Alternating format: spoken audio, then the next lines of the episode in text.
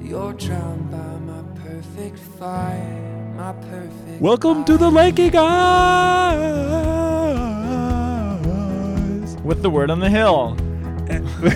no, that's check that. Welcome to the First Word on the hill with, with the, the Lanky Lanky Guys.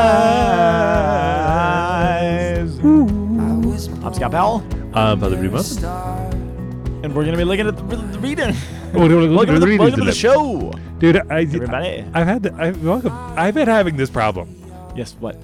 Um, I, I like run words together while I'm saying the mass, and I'm like, and like, and like the other day, it came to it came to a really bizarre, weird moment because I did Oh no. uh, prayer of reconciliation two, uh, Oh, Euchar- Eucharistic prayer of reconciliation two, which by the way I've never done ever. And Father yeah. Father Brady and I were con celebrating, and and like When I was had no this? idea what it was saying. It was, it was on Monday. It was Monday.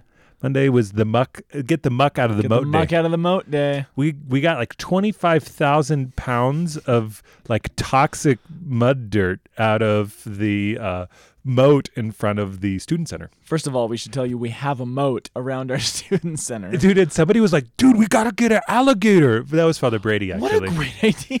Father Brady was like, dude, we can have an alligator in there. but he was like insistent on probably, you know how like when people are talking about something and they're like, they're like, dude, this is a great idea, but nobody's like receiving. Well, can you Really? think of any good reason not to? No. Touche. I mean, dude, except for children's RE, maybe that, Wow. It'd be incentive to stay out of the moat. hey, it really would. Make Patty's job a lot easier. So you guys, we are uh, heading Oh into Holy Week. we are. It is Palm Sunday. Dude, you know, Well, Palm, you know who almost loves, Oh. Palm Sunday. you know who loves Palm Sunday above all else? This guy. Harlem Globetrotters. Because they Is that a palm, pun? yeah, because they 'Cause palm they basketball palm- uh, basketballs, on dude. Sundays usually. on Sundays usually. Unreal. Dude, come on, you know that that was one of the worst jokes you've ever. oh heard yeah, me yeah, give, yeah. dude. It's pretty bad. like, I was that was trying to pretty think of like, how, like, you know who else really likes? Did you know the end of that joke when you started it? Uh-uh. Okay. Good. we got a lot of readings this week, man, and they're long ones. okay, then let's We gotta just hop to it. Hop to sucker face. well, um, We're the only religious podcast that uses the word sucker face in it. sucker face, dude. That'll be on. That, that- that's gonna That's be our the. iTunes that's on the ba- tagline. That's gonna be on the back of the T-shirt. Oh, nice. That's good. Sucker face. Sucker face, dude. We're the only religious podcast that uses sucker face. So we throw down the gauntlet for all of you other religious podcasts. Boom. Bring on the sucker face Bring it. if you would like to. Absolutely. Well, today we have two gospel readings. We do one at the beginning and one at the end. It's sort of a chiasm, if you will. Ooh. We're bookended. Oh, booking. Ended. We're bookies. ended. Bookended. So here's the thing that's cool about the the two gospel readings we have. okay. So we have, of course, um, a gospel that's read at the procession into the church. So in most church, many churches, on Palm Sunday, Nice, nice catch. thanks, um, you will do a procession from outside of the church into the church, carrying the palm branches to sort Yay. of mimic, not mimic, mimic's not the right word, to to recall, to represent. To amnes- Ananesis Well, you're not making it present. Zakar. It's a car. Remember. Anyway, we're gonna have a procession with palm branches. we're gonna we're going to um we're going to play act. right. Perfect. And at that time, we will read the story of the the, the uh, Palm Sunday account. I mean, Now, basically, here's- Palm Sunday has everything. It's like the overture to uh, the, like all of Holy Week. But it is it's a big yeah yeah yeah. I mean, it's just got everything. I mean, if you wanted to live out Holy Week in one fell swoop, you just come to Palm Do Sunday. it on Sunday, but still come to the other ones. yeah, yeah, yeah, of course. Don't. That's not your get out of jail free card. Not the mass is jail. Dude, this so- is just going the wrong way. Okay. S- somebody told me once that there was this priest who literally gave a homily and he passed out on April Fool's Day. Cards Oh, that said no. "Get out of mass free Oh card." no. and then he made like a joke at the beginning he was like handing them to people and then he Oh, like no. tried to make a joke and and it was like in a diocese that it was not funny in you know what i Oh, mean like no. like people was like i got my get out of jail free card oh no, that's not a good thing. yeah actually they, they would have been like i got out of my get out of jail free card Is it in England? no i'm just trying to make a bunch of accents because i don't want to single out one particular s- subcategory of people as if people who, who have certain accents are w- wanting to get out of mass Were you in? Did you speak So- in an accent the first? Okay, let, us just move on. Okay, we're moving on. Okay.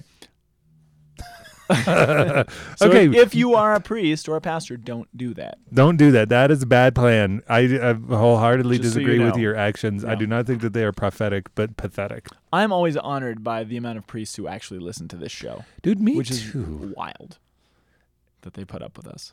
It really is. I listen to this show. Do you know that like every once in a while? you do? Yeah, like Wow. I'll be preparing for Sunday mass and I'm like, dude, what was it that I said again? That was awesome.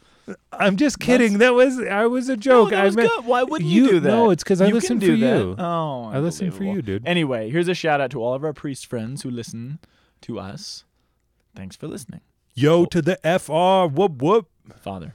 Yeah, that's what that meant. That's what that means. Okay, sorry, we're having a hard time getting. okay, into this. Matthew 21, 1 through 11 is our first one. But here's oh yeah, we have to say the readings. Okay, Matthew and then 21, and then Isaiah 50, 4 through 7 is, Is the our- is the other one. actual first reading. and then Psalm 22 Mm-hmm. with a bunch of numbers following it. 8 and 9, 17 through 18, 19 through 20, 23 through 24.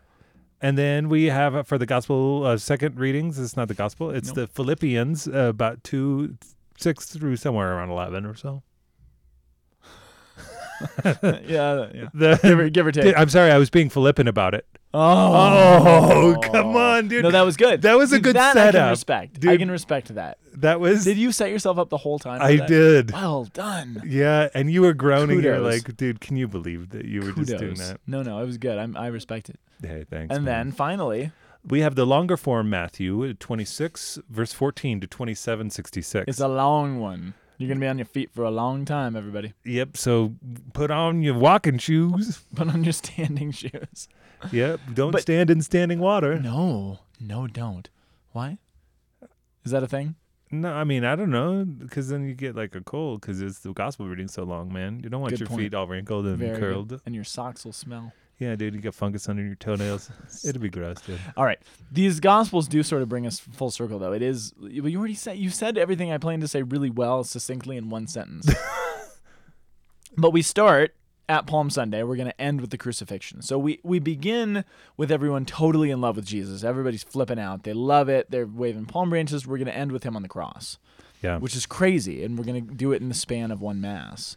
But these readings, I mean, this is a profound liturgy this day because it brings everything in. It really does bring everything. And then the uh, the other readings that are in between the two Gospels shed light on all of it. So these, I, I love this particular series of readings today. But let's talk about the procession into Jer- Jerusalem.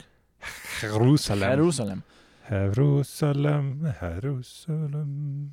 I don't know the rest of the song. I don't know what song you're singing. I don't know either. All right, so here's here's what's going on. I'm I'm just it's weird. Maybe I'm struggling because it's weird to jump straight into the gospel.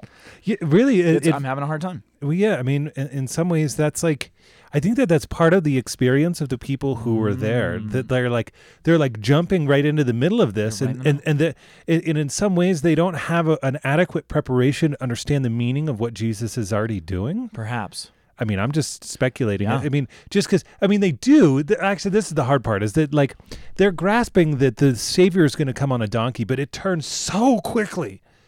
It turns Wow. so quickly. It does. There's lots of reasons that it does, though. So so let's let's just jump in. So uh, chapter 21, verse one. When Jesus and the disciples drew near to Jerusalem, they came to Bethphage on the Mount of Bethphage on the Mount of Olives. So we are we are right outside of Jerusalem. So Jesus has been spending this whole gospel, spent the bulk of his time up north in around the Galilee, right in, in uh, the northern where the northern kingdom was. Yep. Um, he's ministering, he's doing all sorts of stuff. People are coming up from Jerusalem, the Pharisees and the scribes are trying to trick him. Now he's finally making his way to the climax of his ministry. He's headed down to Jerusalem, and they're right there. They're right, it's on the horizon. You've been to the Holy Land. Yeah, so yeah. Bethphage is the, the nearest suburb to Jerusalem, right? Across. Well, i- It's almost even closer than that. I mean, it's kind of like uh, here in Boulder, like if you go up Flagstaff and you're looking out over at the university, is that the equivalent? it's about half the distance of that. You're kidding. Is that close? It's that close. So so it's almost like looking at Chautauqua but a little bit closer from the from that Flagstaff thing. so we're right there. You're right there. So you're sitting there and and like there's this confrontation. I mean, it would take it would be less than a 5-minute walk. okay. And so if you were to walk through the valley, and like now, what's qu- kind of crazy is that there's um a cemetery, actually, Is because there real? Oh well, because everybody wanted to be married on the on the Mount of Olives. Yes. Because that was Sorry, you. Continue. and, and and and on the Temple Mount. yeah. And because uh, if you're on the Mount of Olives, what you're doing is you uh, geographically you see two things. Mm, You see the temple itself, but you see the King's Gate Yes. into right. um, the the in, into the Temple Mount, Right, right. Uh, along with the Sheep Gate, just kind of right next to it. Right. And it's like it's it's wild. That's cool. yeah. That's cool. So they get there, and Jesus tells them, Go into the village opposite you, and immediately you'll find it ass tethered and a colt with her. Untie them and bring them here. This is one of the weirdest lines in the Gospels because this is the moment that Jesus tells his disciples to go into the village and steal someone's vehicle. Right? Dude, be like, dude, I, there's this like sweet four by four. He's like, Go "And get it." Just tell him the master has needs of it. Yeah, if anybody says anything to you, just say the master needs it. This is um have you heard me talk about this? I talk about this in my classes sometimes. and I don't know if we've talked in this show before. N- You know what? I, I I don't know if we've talked about it on the show, but let's talk about it anyway. Because this dude is carrying water on his head, right? He's a waterhead. Oh oh, I'm sorry, that's the wrong. that's later, yeah. yeah, yeah. That's uh that's the Last Supper location, isn't it? Oh, that's the last I supper. believe. Yeah, yeah. Um, This no, is- I don't remember you talking about this. Then, then please. Okay. So so here's what's going on. Please We've tell spent the majority of the me. okay, and no. Okay. We've spent the majority of the gospel with the disciples with the disciples just dying for Jesus to act like a king. They understand that he's a king. Peter has declared that he's the Christ, all that stuff, right? Uh huh. But Jesus never acts like a king. And so they're they're constantly remember they're arguing with each other, they're like who's the greatest, who's going to get the thrones.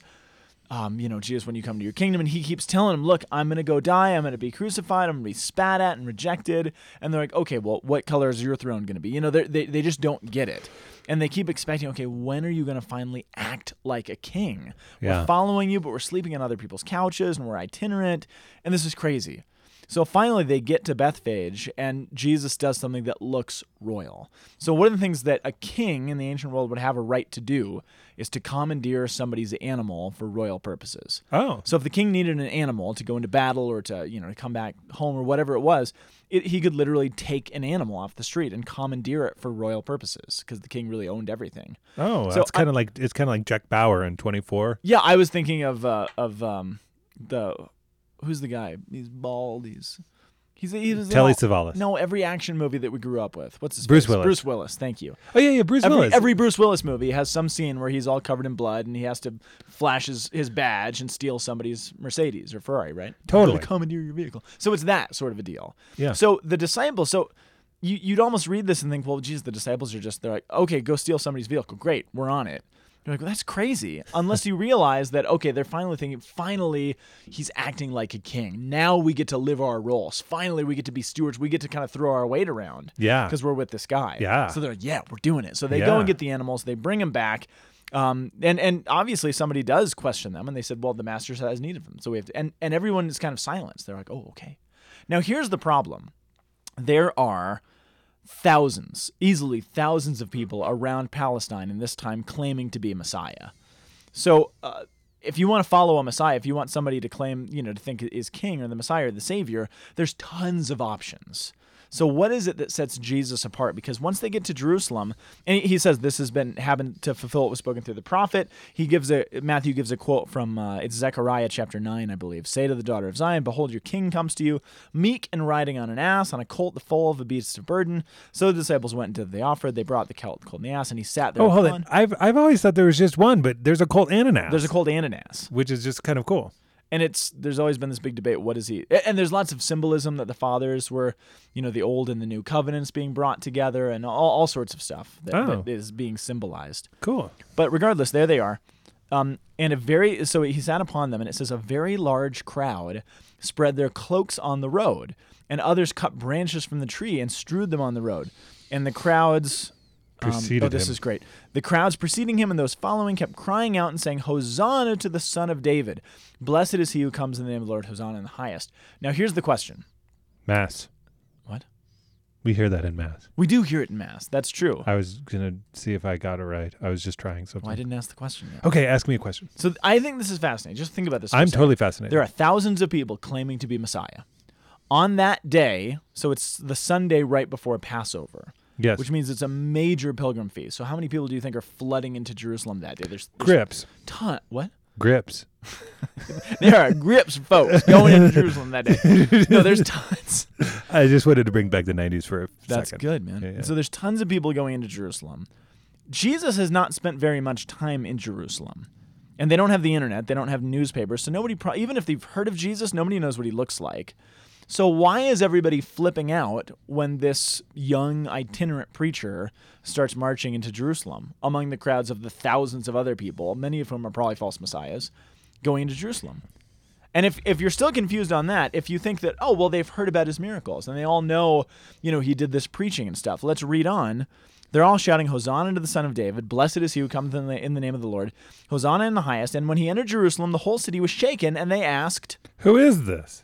so they don't have a clue who he is. So picture the scene. Here's Jesus riding in on a donkey. Everyone's flipping out. They're waving palm branches. They're like, "Yay, Hosanna, the Son of David!" Hey, who is this, by the way? Who, who, who are we waving at? Yay, welcome to Jerusalem! But they don't even know who it is. Blessed are the cheesemakers. Oh what did he say? Cheese. He said peacemakers. no, he said cheesemakers. I'm I'm serious. Is that from the Life of Brian? Yeah, yeah. Oh, I'm so glad I got it. Yeah. So what's going on? Why is everyone flipping out? well, because it's Some a- guy that nobody's seen before is riding in on a donkey. and they're all freaking out, and laying their coats down. Right. Maybe there was other people who did it that day. Did what? got asses. Maybe it was just like ass stealing day, and we, a guy that was like, "Dude, I'm a messiah. I'm gonna take it up, dude. I'm doing it today." And Oh, they're that's awesome. and his friends Jimmy's like, "Yeah, go, Go, Jimmy, He's like, ben Jimmy, the son of Jimmy. the son of Jimmy. Well, here's the here's the other question. How many people do you think, if there's thousands of people flocking into Jerusalem, how many people do you think were on donkeys? Um, not very many. How many exactly? One. One. There's only one person because it's a pilgrim feast, and on a pilgrimage you walk on foot. That's the definition of pilgrim, right? Oh. Someone who travels on foot. So if you're going into Jerusalem for the pilgrim feast, you don't ride an animal, you walk on foot. So that day, going into the city of Jerusalem, there would have been exactly one person of the thousands, throngs of people riding on a donkey. So he's sitting above everybody else. So this guy is making a statement. What's the statement? It's not simply what Zechariah is saying that he's he's being humble and riding on a donkey because it's this beast of burden. Yes, it's a sign of humility. Yes, it's a beast of burden, but who rode donkeys into Jerusalem? Kings alone. only kings rode donkeys. So Solomon did this, King Jehu did this, King David did this. He's acting like a king. Now think about this. If there's thousands of people around who are claiming to be Messiah, and everybody knows that, and they're all waiting, okay, when is gonna, somebody going to stand up? When is somebody going to act like it? When is somebody going to take back the kingdom? Yeah. one guy has the guts to actually ride a donkey right under the nose of Herod and march right in front of him. And they're all thinking, holy cow, somebody's actually doing it. They're like, we know everybody's ma- talking a big talk. Everybody's hiding out in the in the hills, Yeah. talking about how great of a messiah they're going to be and how they're going to take down everybody. Nobody has the guts to actually ride a donkey like a king, an act of treason, quite frankly, Yeah. into the holy city, under Herod's nose, under Caesar's nose, under Pilate's nose. And what do you think would happen to a guy like that? Well, um, well, we're gonna find out. today. Right. Yeah. So this is why everybody's like, holy cow. I don't know who this guy is, but he is genuinely making a claim and making a run at the Messiah. Maybe he's legit. Maybe he knows what he's doing. Now, he's also doing one other thing. Last thing I'll say about this, because we got to keep going. He's acting a lot like another person about a generation, maybe a couple generations before him. Okay. Do you remember a guy named Judas Maccabeus? Yeah. Yeah. So the story of the Maccabees, if you remember the story of the Maccabees, the nutshell was that Antiochus Epiphanes IV, he was this Greek king, this Greek leader. It was under the uh, under the time of the Greek Empire. The Greeks decided they were going to make it illegal to to practice Judaism, Yeah. even in Jerusalem. And so, if you had any signs of practicing, if you had a Torah, if you had the, the skull cap, anything, you would be put to death, or you were forced to get rid of it. Judah, the brothers Maccabee, these group of brothers, said, "That's it. We're not going to put up with this." I mean, the Jewish people have been have been persecuted like crazy throughout the centuries. Yeah. But these guys said, "No, we're not going to deal with that. We're not going to put up with this." So they stood up to Antiochus Epiphanes and they created a little army and they got the troops together and they actually won some level of independence for Jerusalem, which was unheard of. They actually pushed the Greeks out. And they got autonomy for Jerusalem, which was unbelievable. Nobody nobody could believe they actually pulled this off. Yeah. When Judas Maccabeus comes back from the final battle, Yeah. having freed Jerusalem, guess how he's greeted when he comes into Jerusalem? Hosanna in the highest. Hosanna to the Son of David. They're waving palm branches. They're having this big festival procession. Do you know where the first person, first place Judas Maccabeus go? Uh, the fir- where's the first place Judas Maccabeus goes? I don't know. Guess. uh, to the temple, to the temple. What does he do there? Guess. overturns some tables. No, you're close. He, He stops the people from doing sales no, uh, there. that wasn't happening, presumably. oh, okay. But he does cleanse it. He cleanses the temple from Oh, what? Remember, Antiochus oh, y- yeah, yeah. From all of the pa- the symbols. Yeah, from all the pagan Greek symbols, from the pictures of Antiochus Epiphanes that he put in the Holy of Holies of himself, and all the things that they used to desecrate. He cleans it out. He tears down the altars. He cleanses the temple of Israel's enemies. Wow. So what's Jesus doing? He's acting. At, here, here's one little insight. and We've, I think we've talked about this. You can learn a lot about a culture based on what they name their kids. yes, So what are all the people in Jesus' time named? Judas. Judas, Simon, Mattathias, Ma- Matthew, um, others. I can't think of the other names. But I mean, Joseph. Yeah. Right? They're all named after the Maccabee brothers. There's lots of Judases. There's lots of Simons. There's lots of Matthews. Oh. So every every parent is thinking, we're waiting for the next Judas Maccabeus, the next group of these people who's going to do for the Romans what he did to the Greeks. So here comes Jesus riding on the donkey. Everyone's doing what they did when Judas came. And where's the first place Jesus goes? to the temple. to the temple to do what? Cleanse to it. cleanse it. But who does he cleanse it of? uh, the the the uh, the uh, uh, uh, money changers. Y- That's a part of it. Yeah. But he stays there all week and he cleanses it of all sorts of people. Of the Pharisees, of the scribes, of the religious leaders. The He's basically, Herodians. what's he doing? What does everyone expect him to do? To get rid of all the vestiges of Romanism, of Rome, and of the imperial power. He doesn't do any of that. He goes and he says, no, no, no, our own leaders are the problem. It's us that need to be cleansed because we're making God's house into a house of a house of th- thieves, of den of robbers. We are desecrating it. He accuses his own people. So, I mean, if you picture the scene, everyone's expecting Jesus to follow this script, to go into the temple, to clean it out of all the enemies of God's people. He goes in and he cleans it out of his own people, who says, We have become God's enemies. Whoa, dude, that's so intense. Like to to me, like to actually compare those two. Yeah. And you can start to get the idea why the very same people that were shouting Hosanna are shouting Crucify Him a couple days later. Whoa. They're not fickle, they understand exactly what he's saying and what he's doing, Yeah. Well, they, they get it and they don't like the, Exactly. the process. Like, but they get it. man, I'm I'm.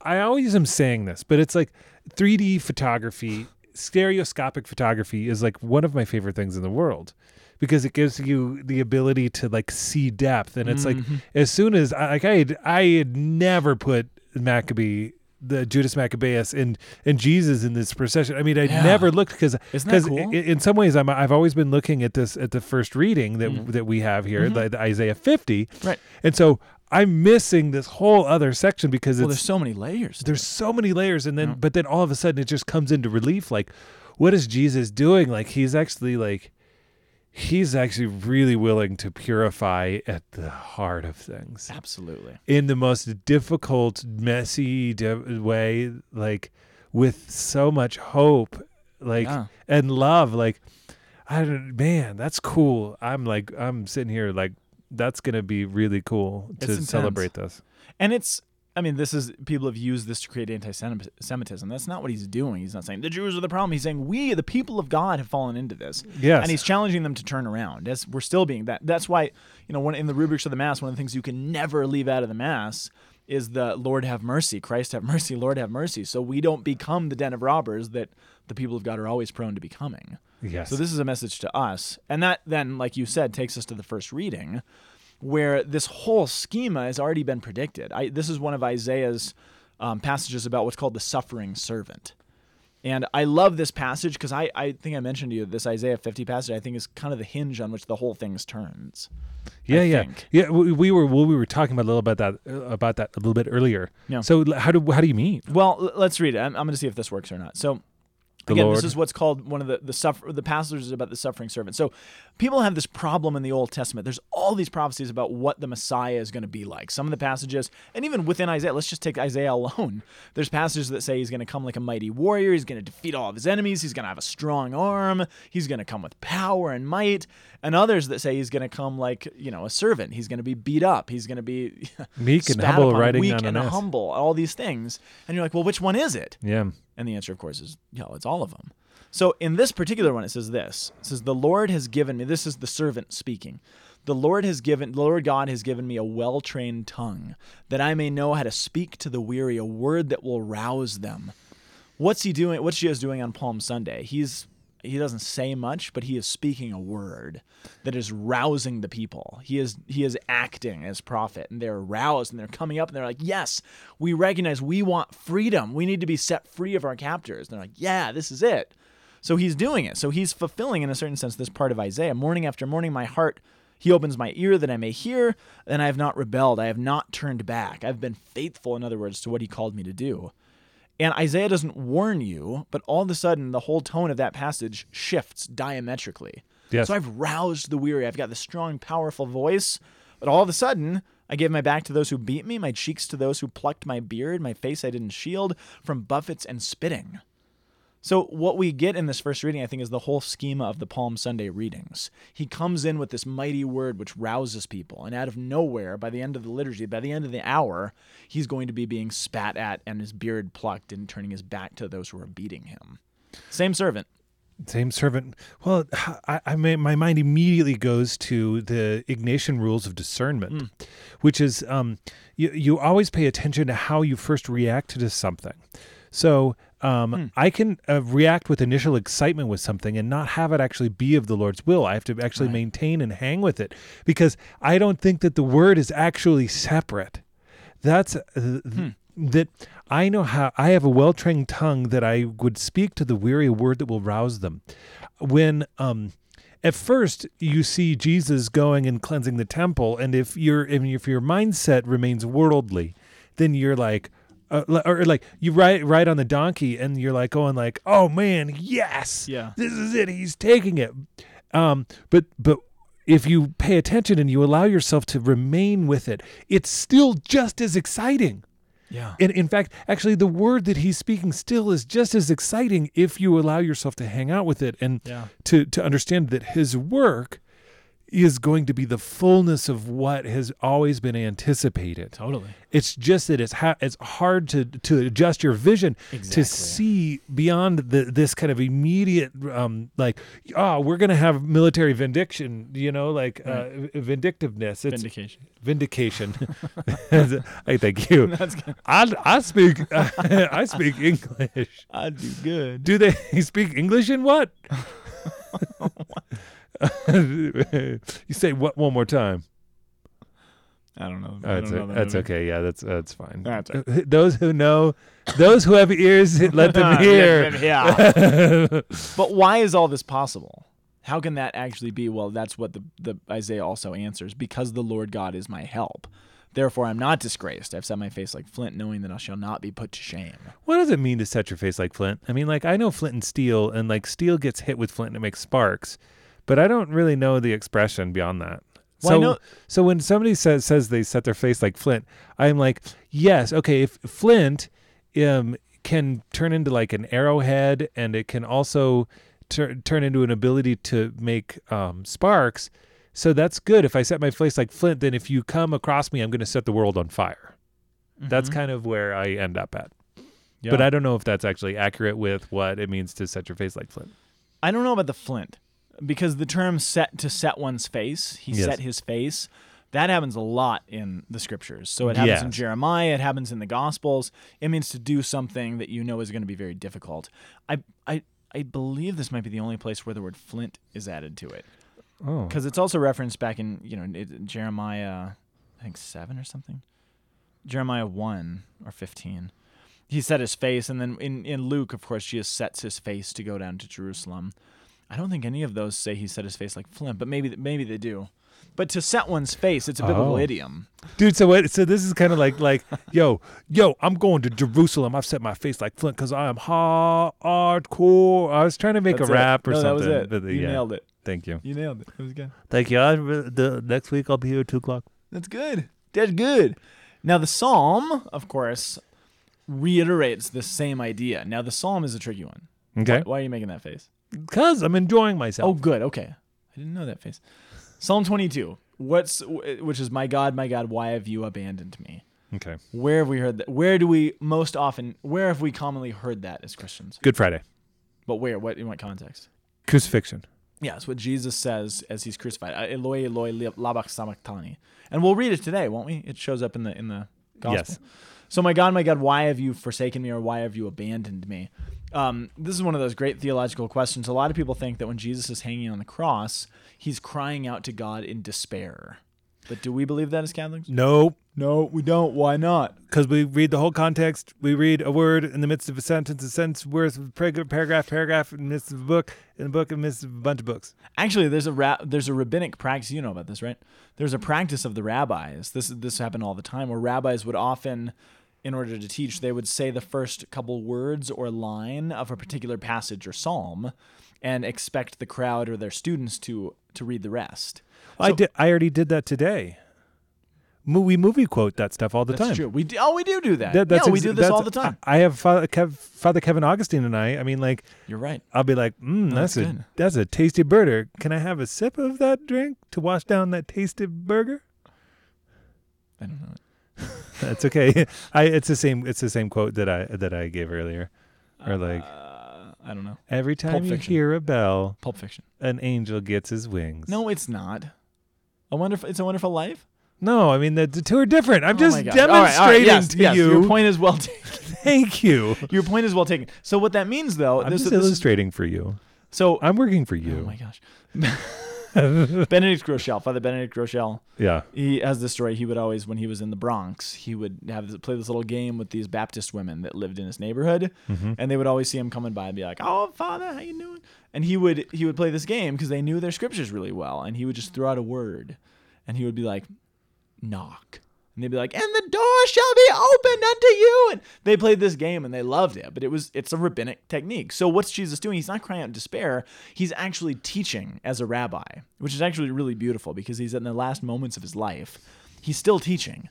And so he says, My God, my God, why have you abandoned me? If you read the whole psalm, and, and what we get uh, this week are, are all really all the negative parts that all who see me scoff at me, they mock me with parted lips, their heads, they wag their heads, the dogs have surrounded me, they divide my garments, they cast lots, all of these things that are actually taking place.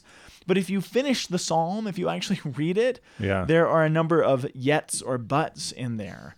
And it says in about verse 19, it says, "But so they're casting lots for my garments. They're there's they're counting all my bones. They're piercing my hands and feet. But thou, O Lord, you're not far off. So, O thou, my help, hasten to my aid. Deliver my soul." Uh, deliver me from the sword, uh, my life from the power of the dog. I will go on to tell your name to my brethren. It goes on to talk about the vindication that's going to happen for this person who's being persecuted, who is suffering. So in Jesus hanging on the cross, he's actually teaching for those who have ears to hear it. Yeah. He's teaching if you listen to me, what's going to happen is actually for the vindication of God's plan, of his work. That's what he's doing. He's not crying out in despair. And there's been theological debates about this whether Jesus is actually literally separated from the Father. He can't be separated from the Father because he and the Father are one. That doesn't make any theological sense. But some of our Protestant friends have this debate with us. Yeah, that's it's just beautiful. I was just hanging out in the contemplation of that, just like what generosity and love. I mean, Yeah. the, we we see Seriously. Mm. the cross. The cross is the supreme act of love of Jesus Christ, and like. Um, so, sometimes it's easy to just kind of go into like the guilt mode and be like, Totally. "Jesus died because you suck." Yeah, no, I, I don't know. If Yeah, that, does, that, no. does, does that work? Does that work on the podcast? Yeah, I think it works. Okay, but I mean, no, like, it's true though. V- versus versus like no he del- desires that no matter what place we could ever find ourselves in Yes. feeling it with the feelings of like they have torn me apart and they've destroyed me but yet i will still praise god and i will still proclaim your name that he will be with us at our side walking in the midst of the most terrible things now is is the cross a result of our sin yeah it totally Yeah. is and you should feel guilty because you're bad um but like i'm just kidding S- see how that was a joke that was like I'm terrible. I mean, like, like w- I need the redemption of Jesus in His Right. cross, but I also need His companionship in my suffering. Let's be Right. honest. Right. And so Right. that's really just beautiful to have Him teach. That's why I was like, man, I'm just so moved by His. Totally. he- he's good, Totally. and He's like, why call me good? Only my heavenly Father's good. And I'm like, but you and Him are one, dude. So, like, why you gotta front me? Totally. Well, I know that you were kind of Philippiing out over that oh, one. Uh, See what I did there? yeah, I saw that. Takes us to the second reading. Yeah, dude. I'll flip you. For, flip you for real. Bolivia. I'll flip you. I won't. Well, never mind. I was about to give away Name a the secret about the Thomas Center. name the movie. From what? I'll Sorry, flip I was- you. Flip you for real. I don't know. Dude, Unusual Suspects or Usual Suspects. Oh, really?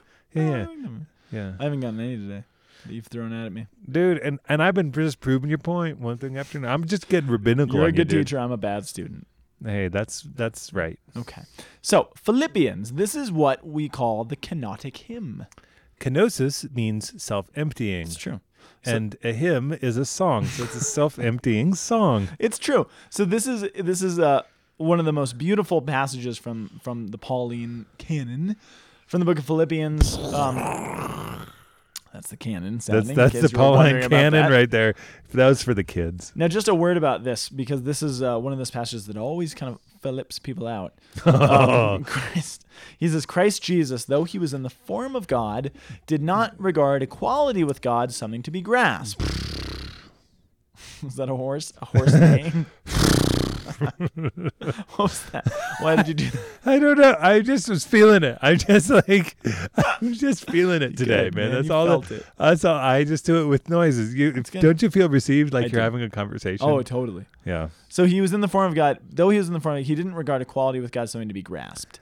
That's confusing. If you take that, Yeah, it is confusing. isn't it? Because is Jesus in the form of God or not? Well, Is Jesus God? yes, Yes.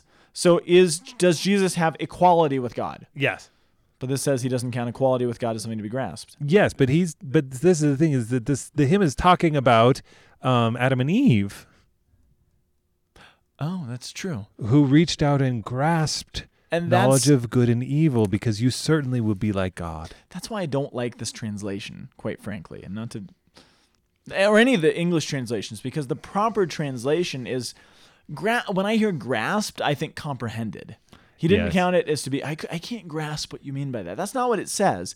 It's literally to be grabbed at or grasped at like you said. So it is evocative of Adam and Eve. So e- exploited I think is actually the best translation. He is and it's different than Adam and Eve because Adam and Eve did not actually have access to that a- knowledge of good and evil of the the Yada. They didn't have access to that fruit. Jesus actually does, but he doesn't count that access and that that Hmm. knowledge and that identity as something to be be grasped at or exploited. exploited or beaten somebody over the head with. Because quite frankly, when Jesus was spat on and crucified and Hmm. beaten, he could have easily just you know flicked his his fingers, snapped his fingers, and have bolts of lightning. Burn every single person who was beating him, which is probably what I would have done if I was God. Yeah. It's just a good reason. That Uh, I was not God. I was a ba- I was in a bad mood at our staff meeting today, and I think people thought I was going to call down gonna have lightning from some lightning, heaven. Yeah.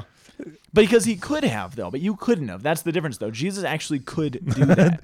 Are you? What are you trying to say about me, man? you're not God. I hey, and thanks be, Thanks be to God that you're not God. amen. But he could have, yet he doesn't exploit that. Th- That that's what it, that's what it's saying. He is God. He has equality with God, but he doesn't. Well, he doesn't just misuse it. He doesn't actually Call turn upon to it. that. Rather, he emptied himself. He, took he he abandoned all of it. He emptied himself, took the form of a slave, coming hu- in human likeness and found human in appearance. He humbled himself, becoming obedient to the point of death, even death on a cross. I always think of this this passage as a big pendulum. So you have Jesus up here. He is equal to God. He's at the top of the pendulum. Yeah. The pendulum swings down and at the very lowest point of the pendulum. So he's emptying himself, he's being formed in the form of a slave, form of a human, and then he's crucified.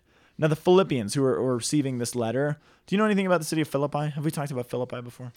Um. n- Uh. No. No. It was the home of a, a lot of retired Roman military vets. Oh. So basically it was like a nice Florida for the Roman military. They all had their little Cadillacs and RVs and they could, Is this a Caesarea Philippi or is Philippi different? from- Philippi's different. Okay, it's got on it. it's on the Mediterranean. Got it. So it was a place where a lot of, yeah, good big name retired Roman military folks went to retire. It was sort of where they could reap the benefits that the Roman Empire gave them for being a faithful citizen, a faithful warrior. So they, they were free of certain taxes. They had this nice coastal living. So what am I saying? You can imagine a lot of very patriotic people live in Philippi, right? Yeah. And so Jesus, or I mean, Paul uses this whole letter to talk about our true citizenship, which would have really stuck it to the Philippians, who were one of the most important things was the citizenship to the Roman Empire, which most of them sacrificed their life for and are now reaping the benefits of. But he said Jesus, on the other hand, abandoned himself. He, he emptied himself and became obedient to the point of death, even death on a cross. Now, what was crucifixion? Do you remember who who got crucified in the ancient world? Bad people. Wrong. There were lots of bad people Politi- that weren't. political enemies. what kind specifically? Um, Guilty of traitors. traitors to the empire, treason. So if you were just a bad person or a thief or a prostitute, you get stoned or thrown off a cliff or something. There's lots of other ways to kill somebody.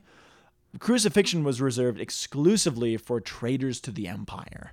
Now you want to tell somebody who sacrificed their life for the empire that's now living in retirement with a bunch of other really tough, big, strong, patriotic Roman military folks that I'm asking you to worship a guy who suffered the most humiliating ugly, Anti-patriotic. an- anti-patriotic thing that you can imagine.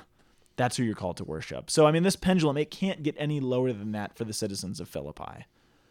wow. That's how. That's what he's really getting at here. But he says, but there's a but.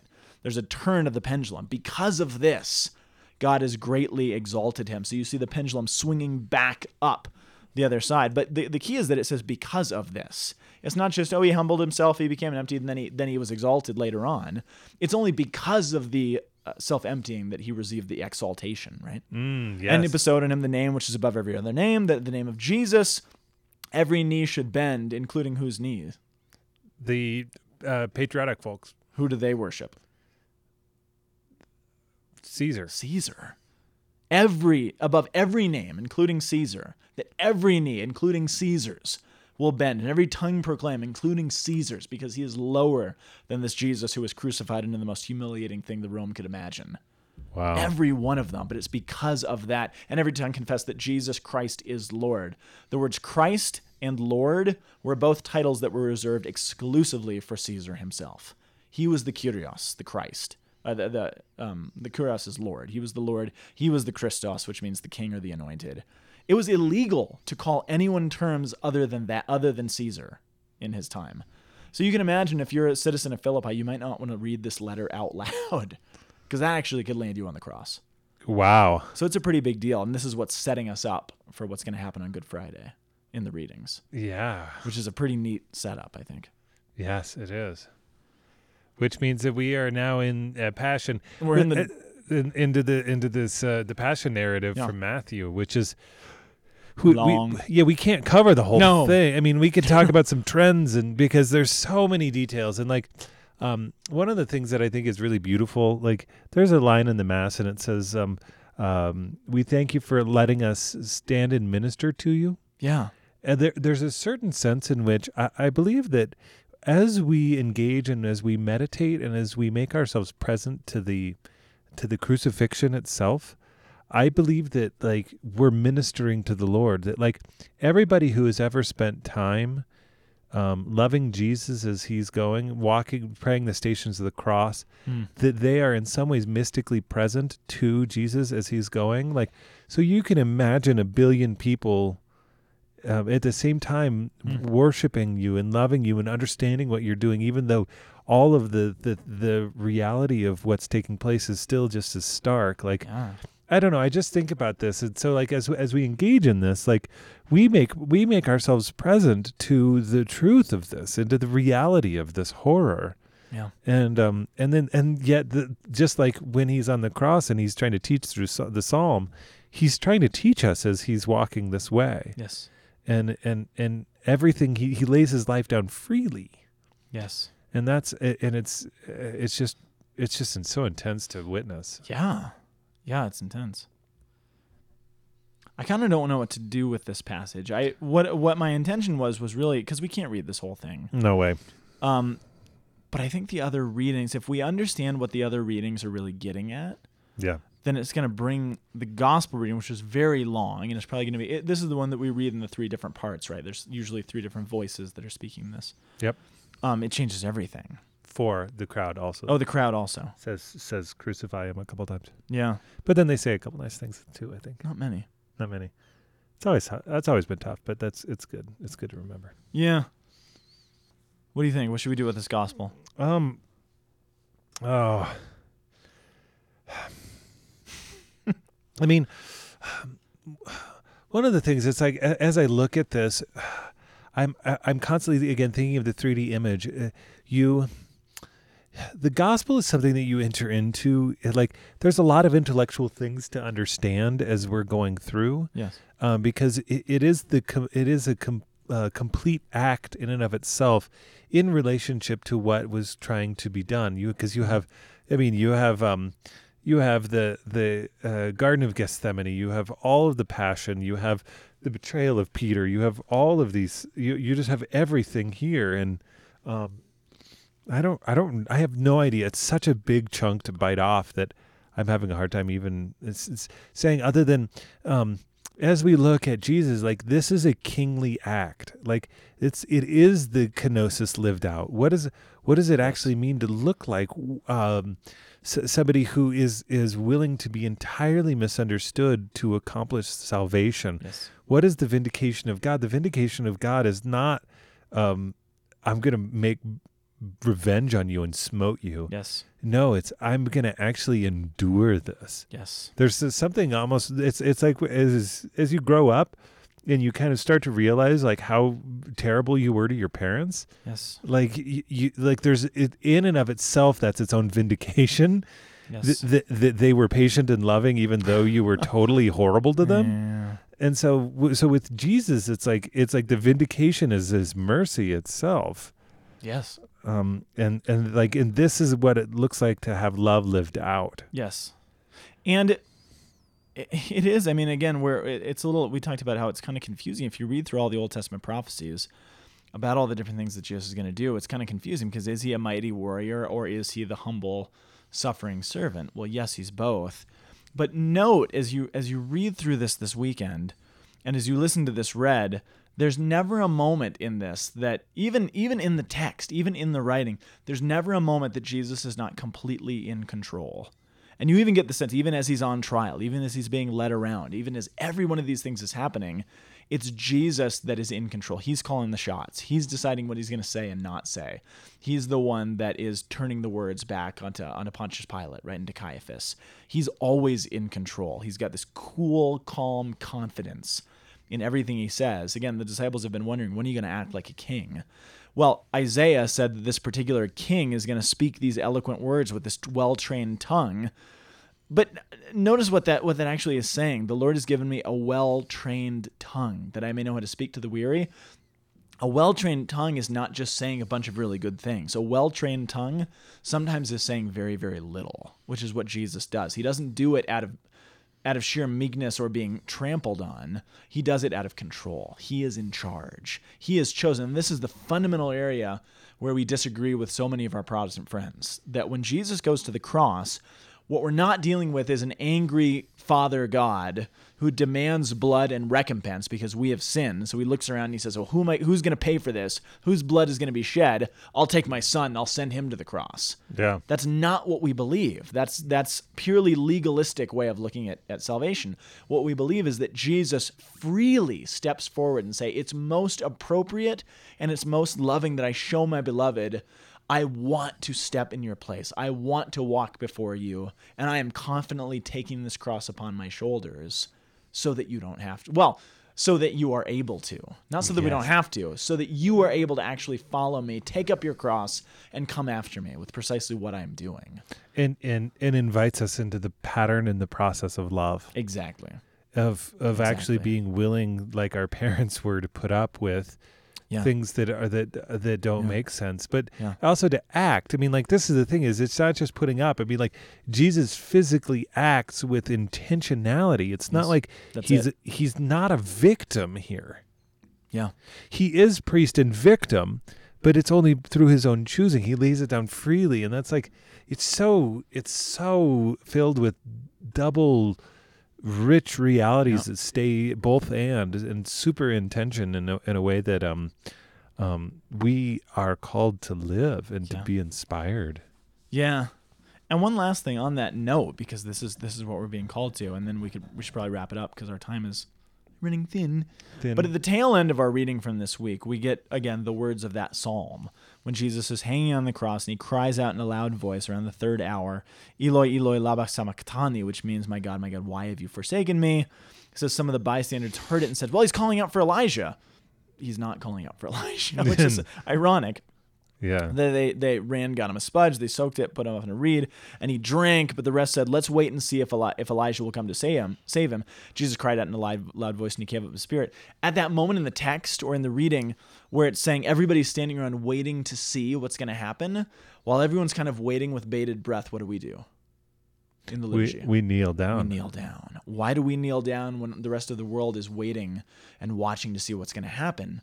Well, we kneel down because we know the rest of that psalm. And we know that the reality of what he's praying is God has already vindicated him. It's a done deal. And out of reverence for that and out of pure awe and wonder that God, as Jesus is hanging on the cross, is actively parading that death has no more power. Paul talks about this in his letters. What's actually being paraded on the cross? Death itself. Death is being mocked on the cross.